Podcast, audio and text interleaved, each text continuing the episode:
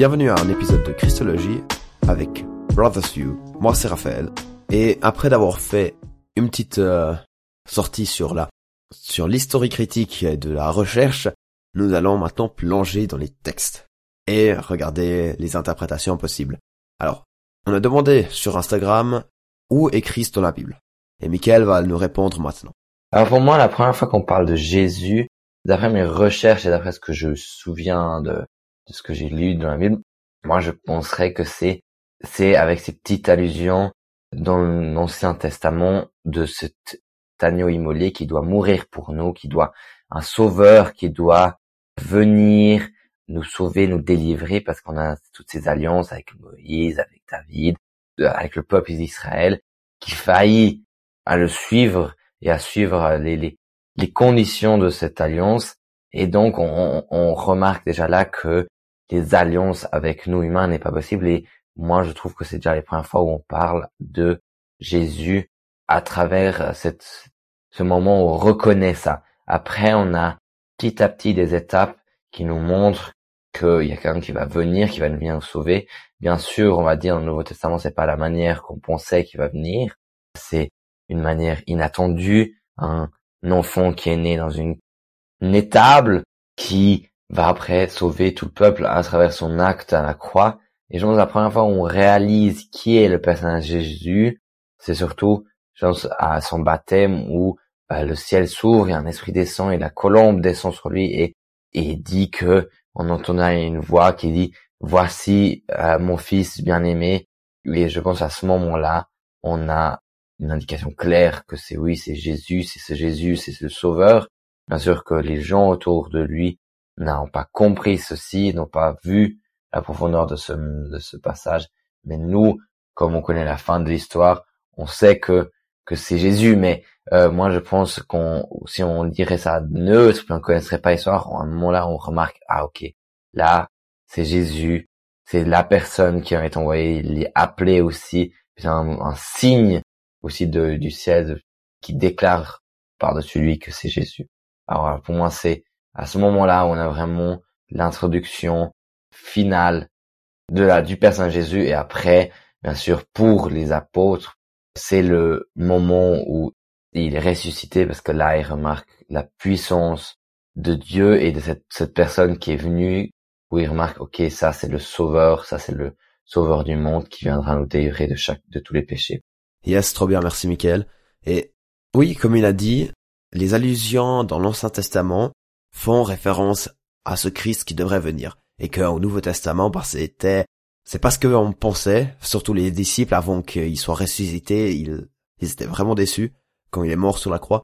Mais ouais, comment on peut voir quand même encore Jésus? Et puis surtout, si on pense que on a une Bible qui est unie avec ce plan de Dieu qui est de sauver l'humanité à travers justement ce Jésus, on doit vraiment voir pratiquement Jésus dans tous les passages, entre guillemets. Et pour cela, ben, c'est les personnages qui sont hyper importants, comme par exemple Moïse. C'est le grand libérateur du peuple d'Israël, mais il n'était pas parfait. Ce qui est intéressant, c'est surtout, ben, Matthieu qui parle de Jésus dans son évangile, bien sûr. Il va présenter Jésus comme un meilleur Moïse. Et ça, on le voit de deux manières différentes. Déjà, il y a euh, la fuite en Égypte. L'Égypte, ben justement, c'est ça va ramener toute cette histoire de Joseph, puis après aussi l'esclavage, et Moïse qui va sauver le peuple d'Israël de l'Égypte. Et après, il y a cinq grands discours de Jésus dans l'évangile de Matthieu. Ceci fait référence bien sûr aux cinq grands livres de Moïse. Genèse, Exode, Lévitique, Nombre, Deutéronome. Le premier discours est sur une montagne. Donc ça, c'est ça, c'est les deux manières que Matthieu présente Jésus comme un meilleur Moïse, le deuxième Moïse qui devait venir. Puis après, il y a Luc qui, pour le début de son évangile, va parler de la naissance, bien sûr, mais après, il a aussi parlé dans le, que Jésus est passé au temple en tant que enfant et ça fait un lien avec Samuel, le prophète. Parce que Samuel était aussi consacré en tant qu'enfant au temple et il a été après aussi enseigné comme ça. Ensuite, après, Luc, il dit que Jésus prend un rouleau, lit, de Ésaïe 61. Et là, c'est justement euh, Luc fait le lien avec cette personne promise qui amène le salut, qui amène la persévérance et la, la liberté en fait à l'opprimé, au désespéré. Après, on a Jean encore qui fait un peu de tout, qui mélange un peu tout, et surtout qui là augmente le principe de Jésus, parce que c'est le premier qui dit Jésus, c'est la parole de Dieu qui existait depuis toujours et qui vient vivre parmi nous. Et puis après, il dit que Jésus est la manne, ce pain qui a été donné aux Israélites dans le désert. Et en plus, à la fin, il y a une, un grand discours de fin avec une prière que Jésus fait à ses disciples et à Dieu. Et ça ressemble aussi au discours de fin que Moïse a fait dans tout Deutéronome. C'est encore un lien avec Moïse, mais il a aussi d'autres liens avec euh, d'autres personnages. C'est juste pour dire que les, les évangiles, ils ont vu la, vie de Jésus, et puis ils se sont dit, mais c'est la personne qu'on a attendue, qui a été promis. Euh, Matthieu utilise beaucoup de prophéties, enfin il cite beaucoup l'Ancien Testament, qui montrent pourquoi certaines choses devaient se passer.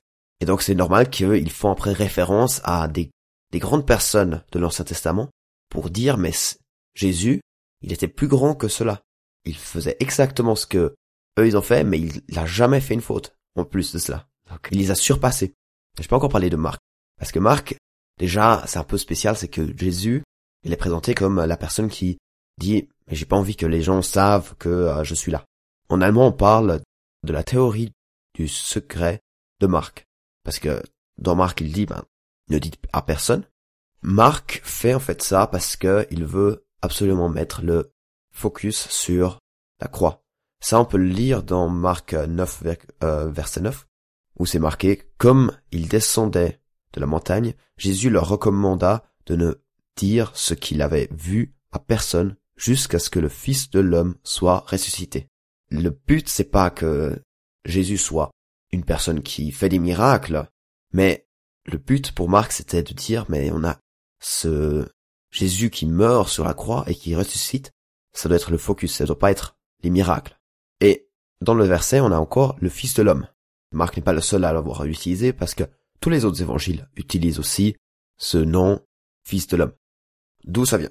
Le texte le plus important pour Fils de l'homme, c'est Daniel 7. C'est une vision apocalyptique où en fait on voit que ce Fils de l'homme reçoit toute l'autorité pour juger les nations. Dans Daniel 7, enfin dans Daniel, il y a justement ces quatre bêtes qui sortent, qui représentent les nations mauvaises, et puis le Fils de l'homme, il va juger sur eux. Et Daniel dit aussi que ce Fils de l'homme vient du ciel. C'est un être qui n'est pas de la terre, mais qui vient du ciel. Voilà. Tout ça, on peut lire des évangiles, comment ils voient Christ. Paul, bien sûr, a aussi parlé de Christ, mais surtout de ce qu'il a fait à la croix. Et qu'est-ce qu'il fait maintenant pour nous? Enfin, il n'a que très peu parlé de la vie de Jésus. Il y a encore la communion, où il fait référence dans Corinthiens. Mais sinon, c'est euh, c'est vraiment le focus sur la mort, la résurrection. Qu'est-ce que ça a à voir avec nous? Qu'est-ce que cette œuvre, en fait, fait avec nous? Et le fait qu'il soit élevé, qu'il règne. Alors, Paul, on peut dire qu'il voit Jésus en tant que Seigneur, Sauveur et Roi de tout l'univers. Puis après, on a aussi l'Apocalypse, hein, faut, pas oublier cela. L'Apocalypse présente euh, Jésus en tant que celui qui va accomplir tout le reste de ce qui a été promis dans l'Ancien Testament, qui va enfin détruire le mal, qui est dans l'Apocalypse en forme de dragon, la forme ultime du serpent. Et après, en fait, on pourra régner avec Jésus, avec Dieu, sur une nouvelle terre. Tout ça, c'est ce qu'on peut dire, comment ils décrivent. Il y a encore quand même un truc que je, voudrais passer du temps, c'est sur les ennemis de Jésus. Ce qui est intéressant, c'est qu'il y a trois groupements de juifs, deux qui sont cités dans le Nouveau Testament. Le troisième, on le connaît un peu de Flavius Joseph, c'est un historien juif qui a après écrit un livre une fois sur l'histoire des juifs. Et donc, ce qui est intéressant, c'est que malgré que Jésus soit énormément en train de discuter avec les pharisiens, on pense que Jésus était le plus proche avec les pharisiens par rapport aux deux autres.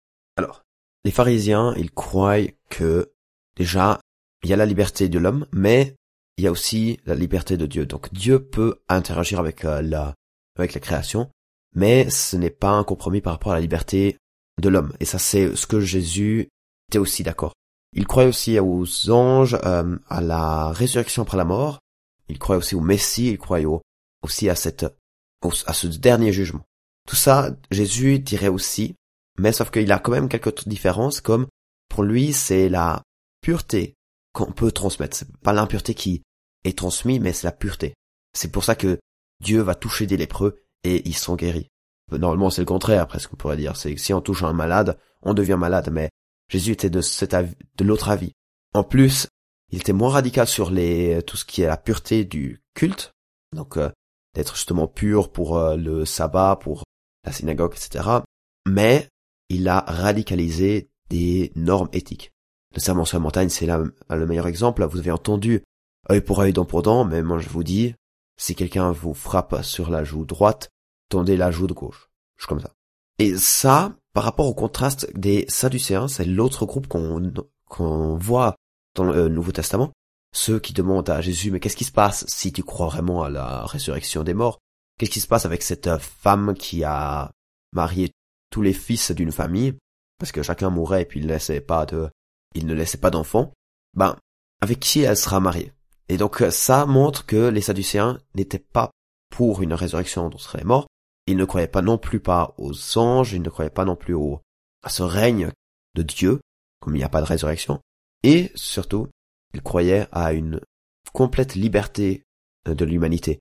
Dieu n'interagit pas avec la création. Là, on voit déjà une, une différence. Troisième, c'est les Esséniens. Eux, ils croient en un, quand même à la l'immortalité de l'âme. Donc, ils croient aussi à cette résurrection d'entre les morts. Mais eux, ils pensent à une détermination pure de leur vie. Donc Dieu, c'est lui qui gère toute la création. L'homme n'est pas libre, dans ce sens. Ceux-là ne sont pas cités dans le Nouveau Testament, mais ils existaient quand même. On pense que c'était les personnes qui avaient les manuscrits de la mer morte. C'était une grande découverte avec tout plein de manuscrits bibliques. Et ça, c'était vers le Qumran. Donc ouais, juste pour vous dire, vous pouvez vous informer encore plus sur Wikipédia ou d'autres sources. Il y a encore un dernier groupement qui est cité quand même dans le Nouveau Testament, mais qu'on ne pense pas que qu'ils ont existé pendant le temps de Jésus. Sont les Zélotes. Et les Zélotes, c'était un groupement politique qui était contre les Romains. Donc c'est un, groupement militariste. Mais les Zélotes existaient que après Jésus-Christ, après qu'il soit mort et ressuscité. Ce n'est pas un groupement qui a existé pendant le temps de Jésus-Christ. Certains sont nommés zélotes, mais dans la Bible, mais ça veut simplement dire zélé. Ça veut dire qu'il est, motivé pour son travail. Même Paul se, se décrit comme zélote, donc comme une personne zélée. Voilà. Tout ça pour les groupements. Et donc voilà, on a ce Jésus qui est décrit en tant que Seigneur, Roi, Sauveur par Paul et par les évangiles. Les évangiles font encore des liens avec des personnes bibliques, avec leurs histoires. Et c'est cette beauté qu'on voit en fait que Jésus est vraiment l'accomplissement d'une alliance que Dieu a voulu dès le début. C'est, comme on le verra, c'est le Fils de Dieu, on va dire. Et donc, voilà, j'espère que ça vous a plu, j'espère que ça vous a pu, vous avez pu un peu à élargir votre connaissance de ce que les, les Écritures disent de Jésus. Je sais que ça peut être encore bien plus profond, mais voilà, ça c'est tout pour qui est Christ dans la Bible. Le prochain épisode, ce sera sur comment Jésus peut être complètement homme, complètement Dieu, les différentes théories qu'il y avait, et puis euh, voilà, je vous dis merci d'avoir écouté, et au prochain épisode de Brothers View avec Michael. Música